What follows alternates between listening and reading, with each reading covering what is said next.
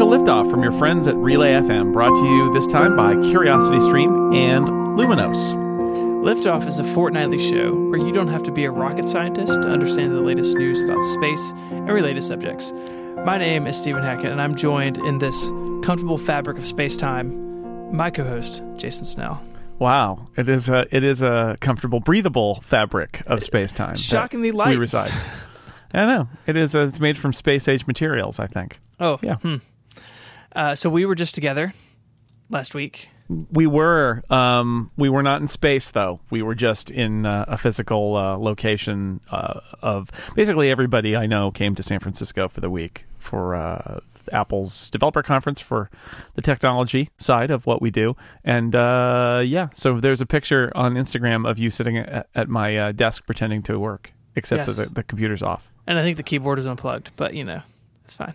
It's fine.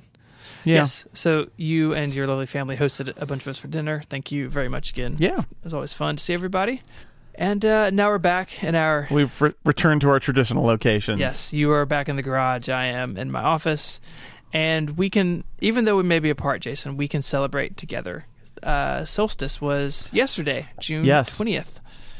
Yeah, it was uh it was great here. So one of the things um that uh I enjoy about this. And we did a whole episode about like the seasons and axial tilt and the moon and we've done we've covered a lot of this stuff before. This like ways that astronomy and space actually affects us here on earth and how we live our lives. Um we were lucky we were really lucky last night because it was also we don't get a lot of uh, pretty sunsets here um because oftentimes the fog just you know covers the fog is is over the ocean and so when the sun goes down it just kind of goes behind the fog and that's it and that that's the end. But last night we had a beautiful sunset spectacular. Um and we had a lot of high clouds. There wasn't any fog. We had some some spectacular sunset. Of course it being the solstice it's the latest sunset of the year. It's the northernmost sunset of the year. And uh, of course there was uh, a, another uh, guest special guest star who was um, coming on the stage just as the sun was setting which was the moon because there was a full moon during the solstice too which is pretty rare Yeah, I was I was reading this thing over on National Geographic about it. It's the first solstice full moon in more than uh, 50 years, and it's called a strawberry moon. I think is kind of the the term Yep. given to it. And, it's like a um, harvest moon and things like that. They gave they gave people people in olden times gave names to uh, the different Yes. full moons to mark the mark the months basically. in the pre-liftoff time. yes, yes. Before this show started and set everybody right.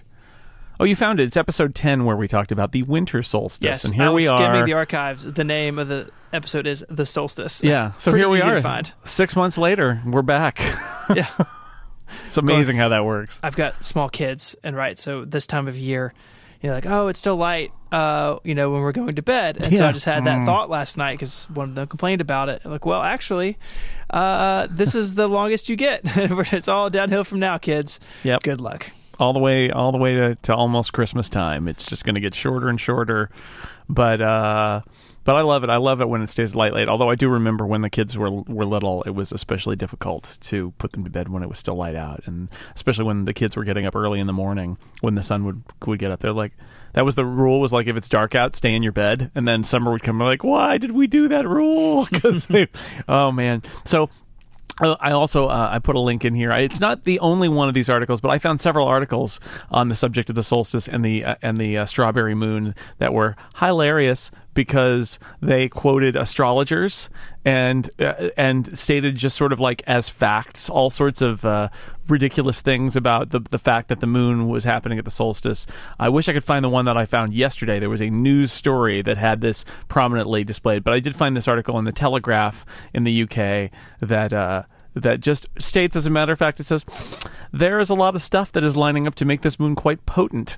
And I go, that's a weird quote from an because there's an astronomer quoted earlier. It's like said astrologer Timothy Halloran. And I went, oh no, There there it is an explosion of aid, of energy that will go on with this full moon. Well, I hope your everybody's energy out there really exploded when that full moon came up. But uh, but it is a cool little convergence of things that there's uh, a full moon happening Yep. over there and uh, and the, and your solstice sunset over here and then we had the beautiful sunset to go with it on top of it uh, so we ended up just standing outside for about 15 minutes in the street uh, uh, just watching the, the the clouds and the sunset and all that. And that, I felt that was a fitting way to celebrate the, the sunset of the uh, of the solstice because it's uh, you know that's like a midsummer festival time. It's uh it's great.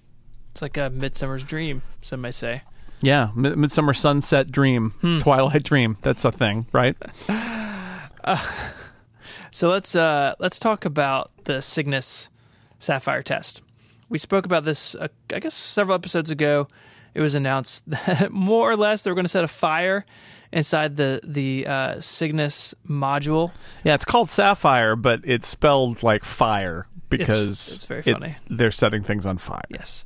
in space. Um, and so Saffire is a basically a three foot by five foot module strapped inside this uncrewed vehicle, and inside of it. So this isn't like.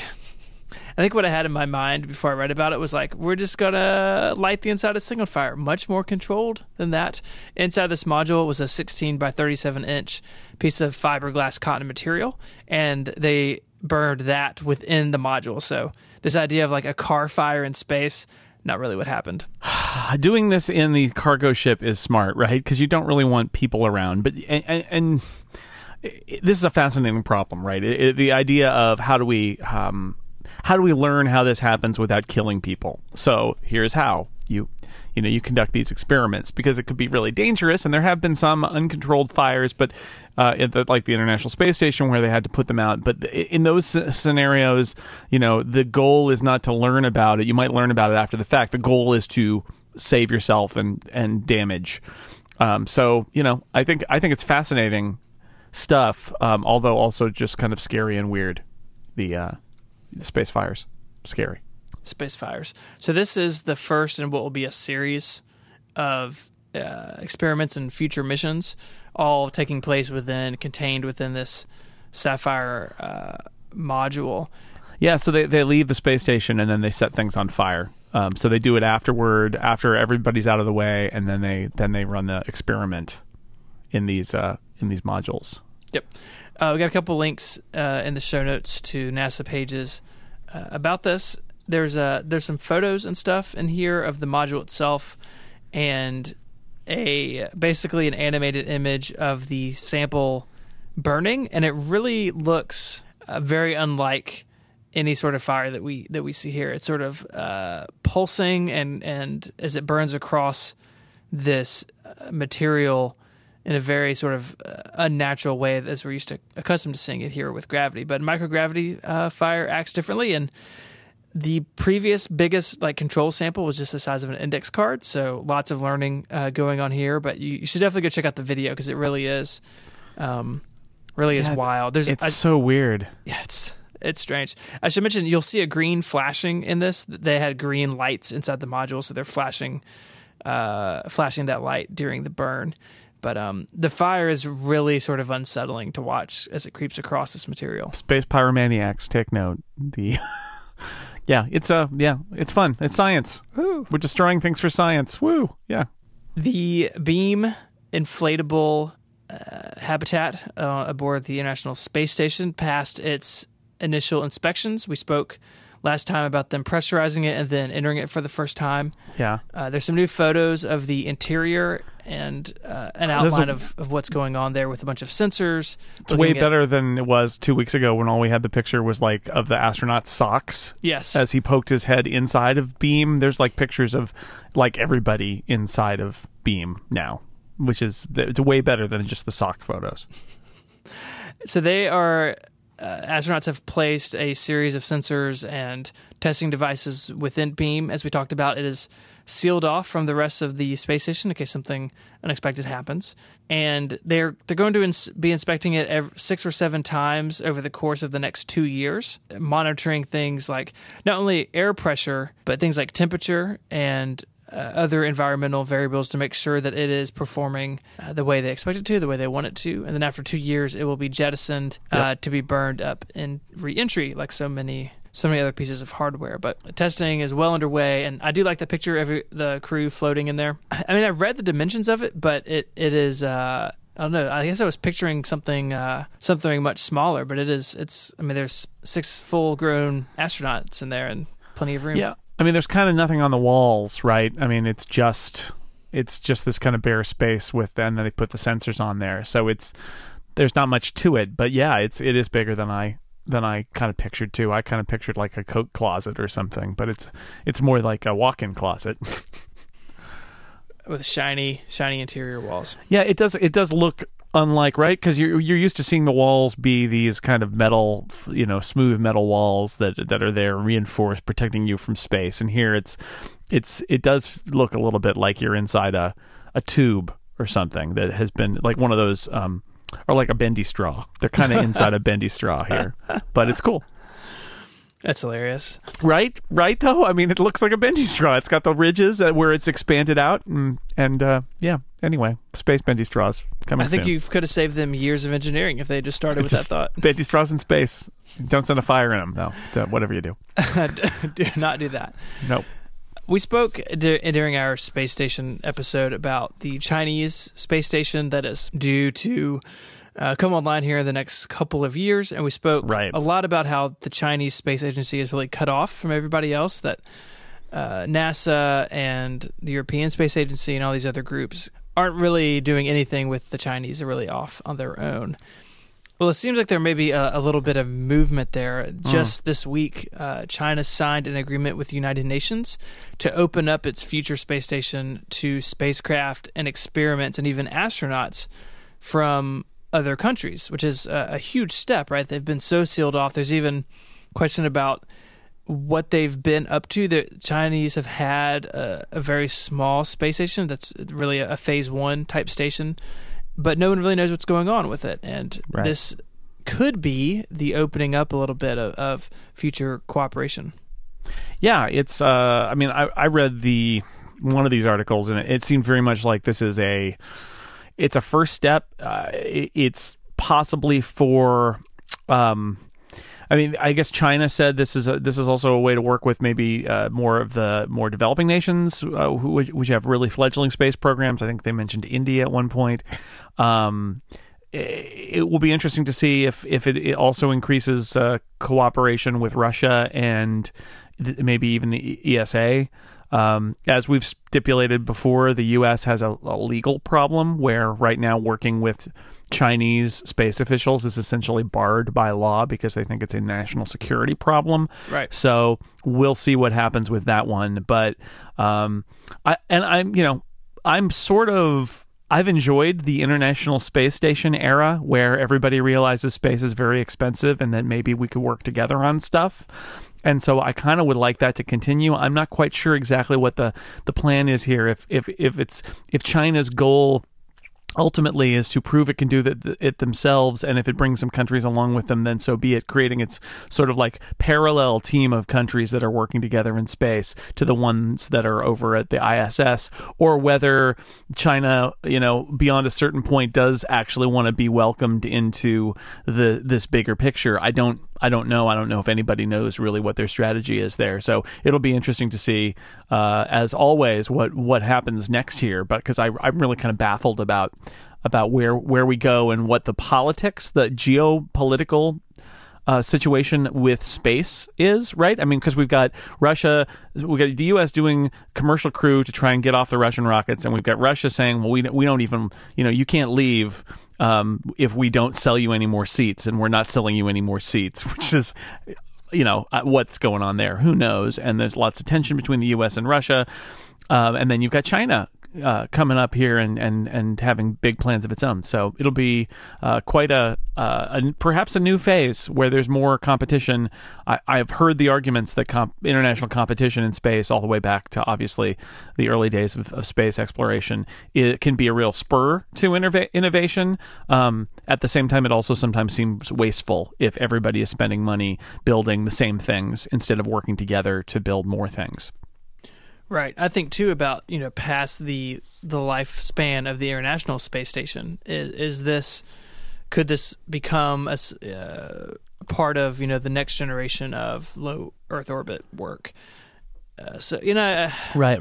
I mean, it's it's really early, and actually, you kind of read the release, and it's like, is this actually saying anything? But um, but it's something, and I think that you know the U.S. aside, and it's and the issues uh, there. I mean, going through United Nations is a little bit of a weird way to do this, but you got to start somewhere, I guess. And and I, for one, at least until we see otherwise, I'm going to be um, uh, be optimistic that this is a step in the right direction.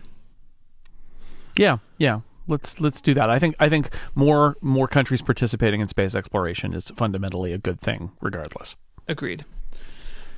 So we're going to take our first break and thank our sponsor, Curiosity Stream. We've been talking about Curiosity Stream a lot, and that's because it is super awesome. It's the world's first ad free nonfiction streaming service. It was founded by John Hendricks, the founder of Discovery Communications. And Curiosity Stream features a ton of great stuff. It's over 1,400 titles, at 600 hours of content. It's available in 196 countries worldwide. So often, streaming services are locked by region. Curiosity Stream is uh, basically all over the place, and it's on many platforms as well. It's on the web, it's on the it's on Roku players, Android, iOS, Chromecast, Amazon Fire, Amazon Kindle, and Jason's favorite, the Apple TV. They have Ooh. a wide variety of both science and technology content, including stuff about nature, history, and much, much more. And what's really cool is they just launched over 50 hours of 4K content. This puts Curiosity Stream as one of the largest providers of 4K uh, streaming content online. And you might think, I'm not really big into documentaries. Curiosity Stream also features tons of interviews and lectures, uh, including Stephen Hawking's Universe. Uh, it's a series in which he traces the history of astronomical theories and technology. Uh, Next World, which looks at the future of technology, virtual reality, AI, and other big tech- technological questions. Uh, and other great titles like The Road to Singularity and The Human Face of Big Data, which is actually a current exclusive on Curiosity Stream. Now, monthly and annual plans start at just $2.99 a month, and that's way less than any one any one of these titles would be on competing on-demand services. You go to download this from iTunes, you're going to spend more than what a a whole plan, uh, monthly plan would cost you at Curiosity Stream. So go check them out, curiositystream.com slash relayfm. And if you use the promo code RelayFM during sign up, you will get unlimited access to the world's top documentaries and nonfiction series completely free for the first 60 days. That's two entire months free of one of the largest 4K libraries around. Just go to curiositystream.com slash relayfm and use the offer code relayfm at sign up. Thank you so much to Curiosity Stream for supporting this show and all of Relay FM. So we're going to spend a little bit of time this week in commercial space flight corner. Woo! I love commerce and space flight. So tell me more. So, uh, Blue Origin, which of course is the company owned by Jeff Bezos, yep. has flown its New Shepard rocket for the fourth one, two, three, four, uh, fourth time. And uh, for the first time, uh, I think why I want to talk about this is they had a a live webcast of it. So SpaceX has been doing this for a long time. Uh, Blue Origin had one where you could follow along. I watched it after the fact, and it the the difference between the two is really um, striking. The it goes by much faster than if you watch SpaceX or even the United Launch Alliance because this thing is suborbital. Um, the it, the whole thing was like over super fast. It basically goes up, hits apogee, and then comes back down. Right but it was really exciting to see it. You know, Blue Origin has been so quiet and very protective of what they've been doing. And this is really the first time we've seen anything uh, live from them. In fact, after their first and I think second flight, like they announced it after the fact. They're like, "Oh, by the way, last week we did this thing." So it's uh, you know maybe it's a confidence thing. Maybe they're they are learning from these other companies that PR is a is a big part of this at this early stage. So you can go watch uh, the video on YouTube and this uh, test was not only of the rocket, but they have a capsule as as well, and they, as part of this test, brought the capsule back on two out of its three parachutes. I did get a little motion sick watching it because only on two it, it, oscillates really badly before mm. it sort of settles down. You know, if you've if you if you've lost one of your parachutes, a little oscillation is probably a fine trade off for landing gently and this capsule does land on the ground like the uh, the Soyuz capsules, and so they yeah. have like a rocket fire right at the very last moment, which uh, just seems bananas to me. This one, this one seems to maybe not so much. I mean, it, it did seem to land at like twenty miles an hour. It was not a super super gentle landing. Not, I think that they, uh, I think that the the goal is to to be more gentle. I don't know if that was a, a side effect of having only two of the three parachutes. So maybe their speed mm. before the burn was faster. I'm not not really sure, but uh, uh, another successful flight for for Blue Origin, and they are uh, proving that they can do this uh, over and over. And even though they're not you know putting anything into orbit, that's not their initial mission. And so, right, right. I think on their path again, we talked about it's hard to compare them directly to SpaceX, but I think the path that they've chosen. Uh, clearly, they're enjoying successes and hitting milestones every time they fly this thing. Yeah, I like the um uh, the you know we talked about it before the difference between going up in, uh, to uh to into orbit versus just sort of reaching the boundary of space and then coming back down and that that one of them requires a lot more energy, and, and therefore we could say it's harder. Um, you know, this is the path that Blue Origin is taking, and they they're going to do some space tourism along the way. That's one of the goals here. Is that sort of like Virgin Galactic? The idea here is to be able to ultimately say people send people up, and they can say they were in space, but they're not going to have orbited the Earth. They're just going to kind of go up beyond the boundary and then and then uh, come back down. Very much like Alan Shepard in the first uh, American uh, space flight. He didn't orbit. He just uh, went up, and that's why it's called New Shepard, which is uh, it's cool. I like that. Um, yeah, it's it's an interesting uh, approach, and everybody's uh, everybody's taking it in a little different way. So I'm I'm I'm interested to see how you know whether Blue Origin is going to do more. Um, you know, do more orbital stuff that they're working on too, or if they're going to really focus on the tourism aspect with this uh, with this capsule. I don't know.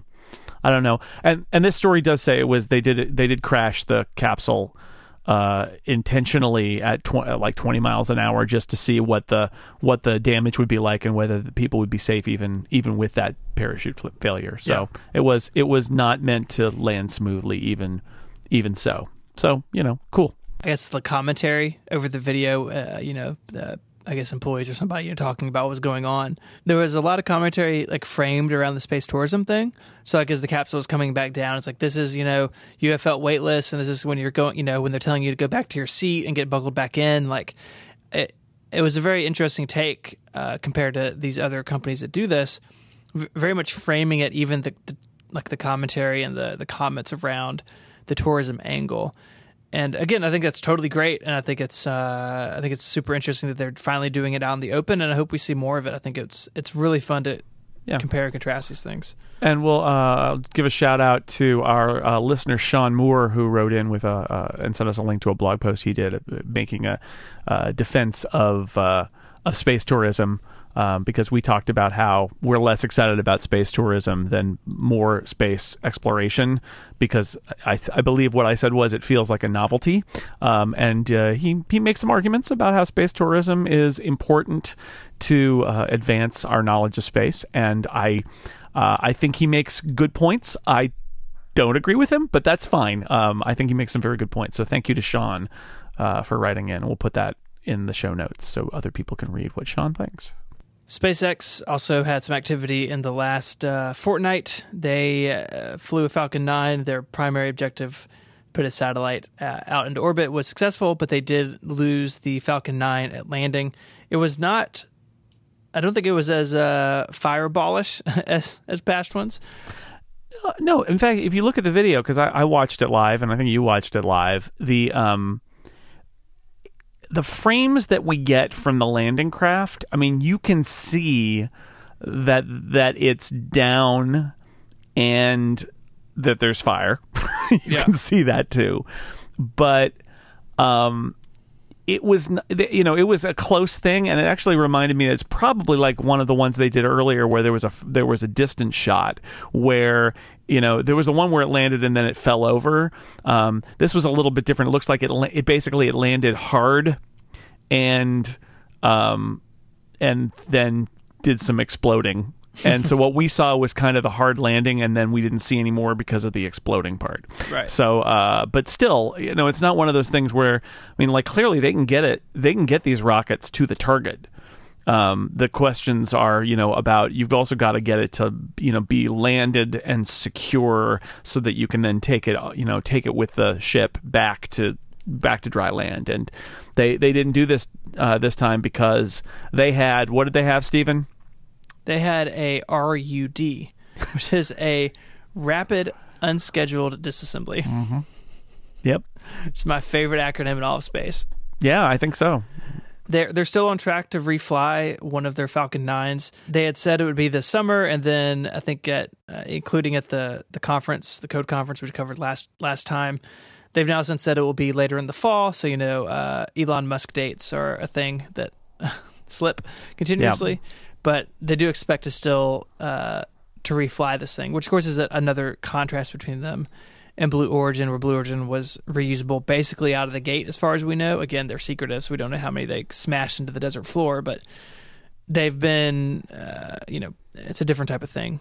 But uh, so yeah, so SpaceX was in in the news too, and they've got another International Space Station uh, top off flying later this summer from the Cape.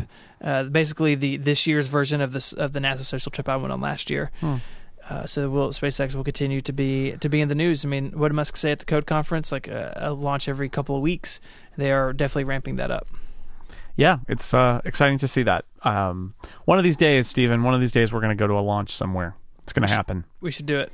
Although, although last week when we were together, there were definitely uh, other people were agitating to send us to space camp, which I don't think I, I don't know if I entirely support uh, us going to adult space camp. Although it would be hilarious. Um, but uh, you know, maybe maybe a launch sometime, especially if there are lots of launches happening. Oh you yeah, know, we you know the future when it's every couple of days, just go Sure. find one. just just show up and yeah. All right, uh, we have uh, we have a little mini topic to discuss uh, after I tell you about our second sponsor, uh, Liftoff, brought to you once again by Luminos, the all-in-one mobile astronomy app for iPhone, iPad, and Apple Watch. It's from WobbleWorks. They've been developing it for more than 10 years. It brings the power of desktop astronomy programs to your mobile device. WobbleWorks proud to kick off its sixth year of free feature updates by announcing the release of Luminos version 9. It's got the largest star catalog available anywhere on mobile, and it's on all of your devices. The complete UCAC 4 catalog available up to 113 million stars, but you don't have to have all those stars if you don't want to. If your device isn't big enough to fit all of that, you can choose which catalog size best fits your needs and storage, and then one tap, and you've got that version of the catalog downloaded. You can augment it with supplemental data. If that was not enough data, you can add more, including photometry and proper motion information. Uh, also supports iOS 9 features like split screen multitasking and spotlight search. There's an Apple Watch app that is updated for WatchOS 2. Ooh, I wonder what will happen with WatchOS 3. It'll be even faster and launch even faster uh, in WatchOS 3, but it's already faster and more, more reliable with uh, the latest update for WatchOS 2. WobbleWorks is a family business. They've got more than 50 years of software experience combined, and they've made Luminos for old and new astronomy fans alike. There are detailed planet and moon maps, tens of thousands of asteroids and comets, millions of stars, support for wireless telescope control, and a whole lot more. So check it out. Find all the details at wobbleworks.com. And thank you to Wobbleworks and Luminos for sponsoring Liftoff. A mini topic, huh? Well, um, we taught we, we want to go through like all of the objects of the solar system and talk about them, and we were trying to figure out what to do for this episode. And um, you suggested Mercury because, quite honestly, uh, and apologies to all the, Mercurians out there, uh, it's the least interesting planet. So we're gonna just spend half the episode talking about it instead of a whole episode talking about it. Sorry, Mercury. Are you excited about Mercury? I am excited about Mercury, but uh, I agree with you that it is not a full show's worth of stuff because it's. Uh, I, I think all the weirdness with Mercury is solely based on where it is in the solar system. Yeah, I mean, again, I'm not trying to run it down. It is interesting in some ways, but I think still among the eight major planets of the solar system, I'd say it's the least interesting. There's just not a lot going on there. Um, but you want me to run down some of the details? Let's do it. All right, it is the smallest planet of the non minor planet variety. Um, of those eight major planets, it's the smallest one. It's only about 40% of the Earth's radius. That means that in terms of its volume, it's actually smaller than a couple of moons. You may remember from our moon draft, Ganymede and Titan are both larger than Mercury. They're not heavier, there's much more mass because uh, Uh, Mercury is actually about six percent of Earth mass, but the, the wacky thing about it is, forty-two percent of its volume is its core. So it's got a huge core that's almost half of the planet, a dense, heavy iron core. And uh, of course, it's a rocky planet like the other inner planets of the solar system. It's got a magnetic field because there's a core. Um, so it's it's interesting. So it's smaller than a couple of moons, but it's definitely got mass on its side. It is one of the uh, one of the massier. I guess I it's probably the the uh, eighth massiest. thing in the solar system other than the sun it is it, has got weight on its side it, it is a little you know heavy little bb is this thing mercury um, and uh, let's see it kind of looks like the moon it, it looks. I, I, was looking at a picture of the Mercury, Mercury and the Earth next to each other, and I thought you could just at a glance mistake that for the moon. It's bigger than the moon, but it kind of looks like the moon. It's just kind of colorless. It's got lots of craters on it. It's essentially an inactive dead world. There's no atmosphere of any kind like the moon. Um, it's got one major uh, feature, this impact basin that's about the size of Texas, which doesn't seem huge until you realize it's a much smaller planet that yeah. that that that Texas is on. Um, and that, but it's four billion years old. There was a like an asteroid hit Mercury and created this thing called the Caloris Basin. Uh, we know uh, more about it now because we've finally taken some pictures of it uh, to get a better idea of the geography of, of Mercury. And there's evidence for volcanism. It looks like there are a bunch of low sort of shield volcanoes that obviously were doing kind of pyroclastic flows over the course of um, a long period of time, you know, millions, uh, you know, maybe even tens or hundreds of millions of years. But it was a long time ago and uh, there's no evidence that there's any activity anymore, and hasn't been for a long time. This is an old surface; there, it's not repaving itself. You can tell, obviously, the more craters there are, the more uh, the older the surface is. Right. Um, and if you've got a smooth thing, that means it's repaving itself, and and that's an active surface, like parts of Pluto. We've seen that. Um, Mercury, very old surface, not a lot going on there. Let's talk about about its uh, relationship with the sun. Like I said, I oh, the sun. I think that's the most interesting thing about it. It it orbits uh, in a pretty eccentric orbit uh, between 46 and 70 million kilometers from the sun. Yeah, it's wacky. 39 percent of the distance between us and the sun, so 0.387 AUs.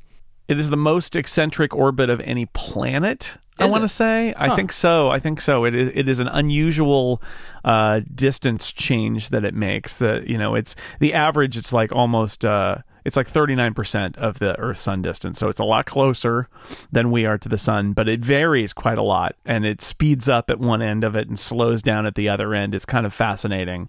Um, yeah. Yeah. It's, uh, it's, it's close in there, though. It's very, very. The Sun it tells the story. Its proximity to the sun tells the story. This is inside the. Uh, th- there's no Goldilocks zone down where Mercury is. Um, and, and and that means that you know if you want to see it, like when can I go see Mercury in the sky? You have it has to be basically like right before sunrise or right after sunset. And even then, and uh, the further north or south you are on the Earth, the harder it is to see it. Um, and because it's inward from us, like Venus, except even more so if you can see it there, it does actually have phases like the moon and Venus, but uh, but it is hard to see, and and the higher latitude you are, the harder it is to see it. Although apparently it's it's a little easier because of the way the orbit works. It's a little easier to see it uh, at its longest distance from the sun uh, in the southern hemisphere, but um, especially high latitude northern hemisphere, it's hard to spot Mercury. Gotcha. For a long time, it was believed that Mercury uh, was tidally locked. Right. Right, that we always would see one face of it, and we thought that that meant that it was tidally locked, but we couldn't see it very well, and it turned out to be wrong.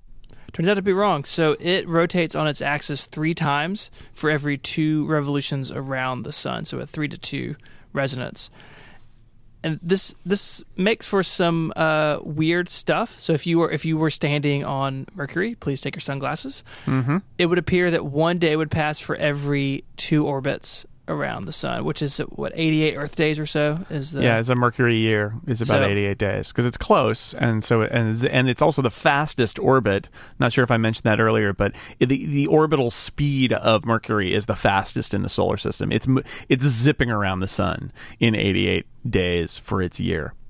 Um, and uh, but it's in this orbital resonance, which happens. You gravity wants to put there are a lot there are a lot of resonances throughout the solar system where you've got big bodies and small bodies, and they end up in gravity causes them to be tidally locked in certain ways. Where one face one like uh, the moon faces the Earth, it's in a resonance with the Earth, where as its rotation matches uh, its revolution around the Earth, which means it always keeps the face it one face to the Earth, and we don't see the other side.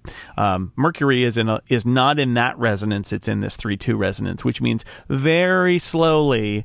If you were to stand on the on the on the surface in uh, 176 days, uh, you would see you know the the uh, day night cycle, and and it would have made two orbits around the sun at that point. Of course, as you as you might imagine, we got some pretty extreme temperatures on Mercury that says uh, no atmosphere, and you're very close to the sun. Uh, to quote you in our show notes, wild times on the surface. It's not a great place to be. Um, it's not the hottest thing in the solar system. Like the surface of Venus I mean, outside of the like being in the sun, the surface of Venus, because of the runaway greenhouse effect, is extremely hot. This is though Mercury is the place with the biggest extremes in temperature in the solar system because it has no atmosphere. The atmosphere has it's it's it's not that heavy and it's right next to the sun. So any atmosphere that it would have would be blasted away by the sun and has been. So it's got no ap- atmosphere to speak of. It's got a tenuous exosphere they call it, which means we gave up and we can't even call it an atmosphere.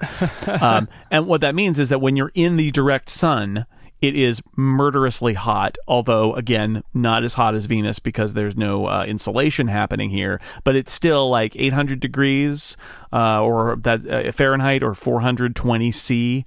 Uh, during the day, but at night, no atmosphere, turned away for a long period of, of time from the sun. It actually gets down to about uh, 280 below Fahrenheit, and that's negative 170 Celsius. Uh, so the, that is a, that is the biggest extreme in the solar system because in the outer solar system it's always cold. Right.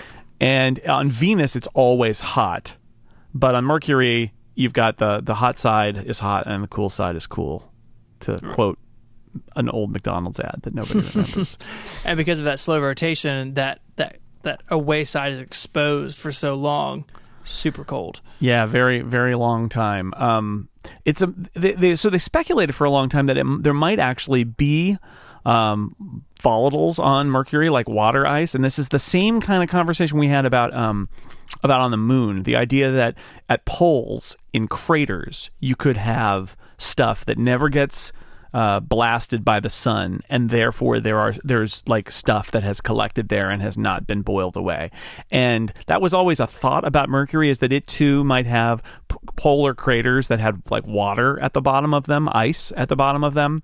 Um, and on the moon, we always talked about that as a, a, resource. If you sent people to the moon, you could actually be near a polar crater and you could use the you could use the ice. Um, one of the a recent probe that we'll talk about in a minute to to Venus or to Mercury basically uh, confirm this that there there are craters on Mercury that almost certainly have uh, water ice at the bottom of them because they never get any sunlight. There's there's almost uh, no axial tilt in Mercury, um, so it has no seasons to speak of. It's pretty much just straight on up and down. Um, and we, they've looked in those in those craters and seen the reflectivity that indicates that there is water ice down there. So I guess if you really did have to go to Mercury, you could. Uh, you could uh, hang out in one of those craters where you're always kind of in the shade and uh, and drink some water. So we have explored Mercury a little bit. It's really hard to get a probe into orbit around Mercury. It's moving very quickly, and the sun's gravity is so intense due to its location. It's actually really expensive from a fuel standpoint to uh, get into orbit, and then landing with no atmosphere to slow you down is even harder. Yeah, we we have landed something on on uh, Mercury one time. Uh, and it wasn't a landing; it was a crash. It was right. an intentional crash. So they're they're literally. This is amazing. This is one of the eight planets in our solar system, and um, and and it's uh, inward from us. Um, you know, we've explored Venus and Mars and Jupiter and Saturn a lot. Uranus and Neptune only with one spacecraft. Mercury's got one up on Uranus and Neptune. We've explored them with it with two. So there was Mariner 10 in 1974 and 1975. Um, really interesting mission. If you look at it, it was the first a planetary slingshot, and this happens all the time in orbital, orbital mechanics of these probes now, where you will go past a, a planet or many planets and use and sort of steal their momentum to get a boost to go to your eventual destination. And so Mariner 10 was the first spacecraft to do that. It used Venus to speed itself up to get because again Mercury moves faster in its orbit than the Earth does. So they used Venus to get a boost inward so that it could speed up to uh, to Mercury, and it managed to do. It basically was in a solar orbit, but it was able to fly by Mercury three times in the mid 70s. So that was our first real look at Mercury, and uh, what, what, until really recently, that was the best view we had of Mercury, which meant there were like seriously like until um, until like five years ago, six years ago, there were parts of Mercury where we basically did, had never seen it. Mm-hmm. Like we just this this part we intentionally left blank. We we have no idea because we haven't had a spacecraft at an angle where we could see, especially like at the poles. So um, that was Mariner ten and that was it. They did three flybys, and then it basically ran out of juice. And uh, the the Wikipedia article about it says it's still in a solar orbit, just kind of hanging out, going past Mercury every now and then, but it's off. It's it's it ran out long ago of uh, of, of, of energy. Um, and then the big one is Messenger, which is really recent. The mission ended in 2015. Uh, so last year, uh, it flew by 2008, 2009, it did it to get around orbit Mercury. It went around. It actually slingshotted around the Earth to get there, among other things. It's really cool. Uh, it's actually generated a bunch of really cool pictures of the Earth as it used uh, a gravity assist from us to get there. So basically, we let it go, and then it kind of re-rendezvoused with Earth and uh, at another port, part in the orbit, and then moved inward. Just crazy stuff you have to do to get to Mercury. Um, and Messenger did a couple did I think three flybys in 2008 and 2009 and, and, the orbital mechanics here are incredibly complicated but we you know managed to get it in an orbit around Mercury. So the first Mercury orbit 2011 and stayed there for four years. And uh, and had to be like really hardened for the radiation and the heat and the extremes of uh, being that close to the sun uh, for so long, but it mapped all those parts of Mercury that we hadn't seen before. It got the, the, the results about finding the ice in the craters. It found the evidence that there are there are volcanoes that I talked about earlier. Um, so really successful mission. Um, and I, so I can say that Mercury is not the most exciting planet in the world, but like it was a it was a uh, a planet we didn't know a lot about because it was so hard to get to. And Messenger really uh, just I mean it killed it. it. it. did a great job. It was the it was the mission where it was like no no we can do this. We can put a, a spaceship in orbit around uh, around Mercury and learn about it for the first time. There is a third mission that is planned. Uh, the European Space Agency and Japanese Space Agency are working on a on a, a project called uh, Bepi Colombo, which is weird name but cool. Bepi Colombo. Um, and if you're at the Italian restaurant, order the Bepi Colombo. You'll really like it.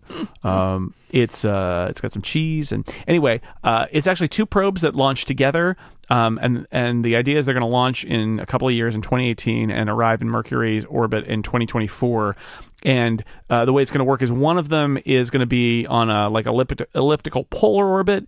Um, and so it's going to disengage uh, and and be left on that orbit, and then and then the the other part of the probe at that point fires its uh, its thrusters to get in a different orbit, and then they the two craft who've piggybacked together to get there then are doing their own missions separately in different orbits around around Mercury, which is a, a cool idea. But that will be the third spacecraft that we have sent, and only the second. Uh, if you count it as one spacecraft to to arrive in Mercury orbit because it's very hard to get there this is the timeline for Messenger. Messenger lost, launched in 2004. It flew past the Earth in 2005. It flew past Venus in 2006, and then it reached Mercury. So it was it had a double flyby to get the right, you know, the orbital mechanics, the right speed and everything to get in a place where it could um, encounter Mercury uh, but it, it, encountered Mercury in 2008. It didn't actually enter orbit until 2011 because, again, of the complicated mechanics of it. It's pretty wild stuff to get. Uh, I mean, this is why they pay uh, the the the scientists the big bucks. I don't know if they do that, but they this is why the scientists uh, go to school for a very long time to do the or- orbital mechanics necessary to get these uh, spacecraft in the places that they need to go. So it, a really circuitous route where it was flying past the launch from the Earth, fly past the Earth, fly past Venus a couple of times, I think, and then have like three Mercury encounters before you finally get into orbit.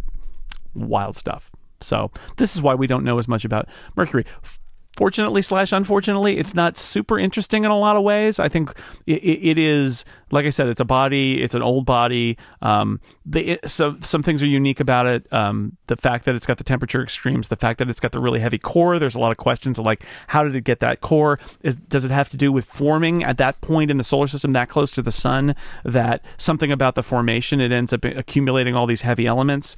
Is it uh, the result of a collision like uh, they think the earth might be and the moon where it got hit by something that knocked off a lot of the lighter material and left the heavy core behind with a smaller, you know, shell around it.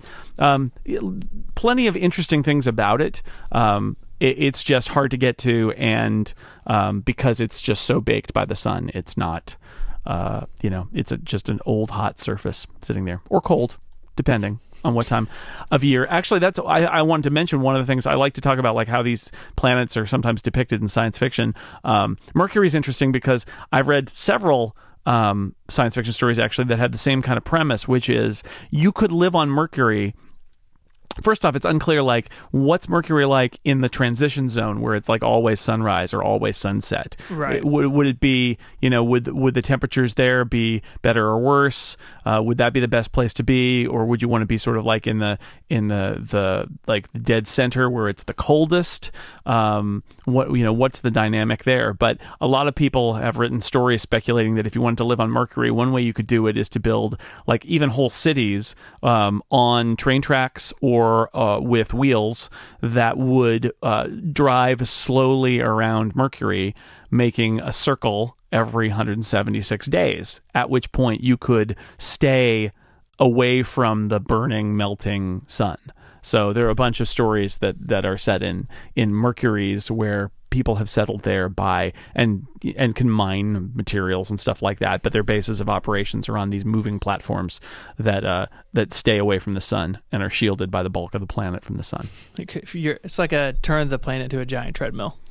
Yeah, it, I mean, yeah, that's yeah. exactly that's exactly it. I mean, uh, uh, which is a kind of a funny idea, but but uh, but the extremes are, are, are there. But we, we I think we can handle the cold extreme better than we can handle the uh, because the cold extreme, I mean, space is cold in general, but the hot extreme of uh, of uh, the other side, not good, not not something you want to to go to if you could help it. So that's that's Mercury. That's our fastest fastest innermost neighbor. Planet number one. Start start off with uh, keep it simple.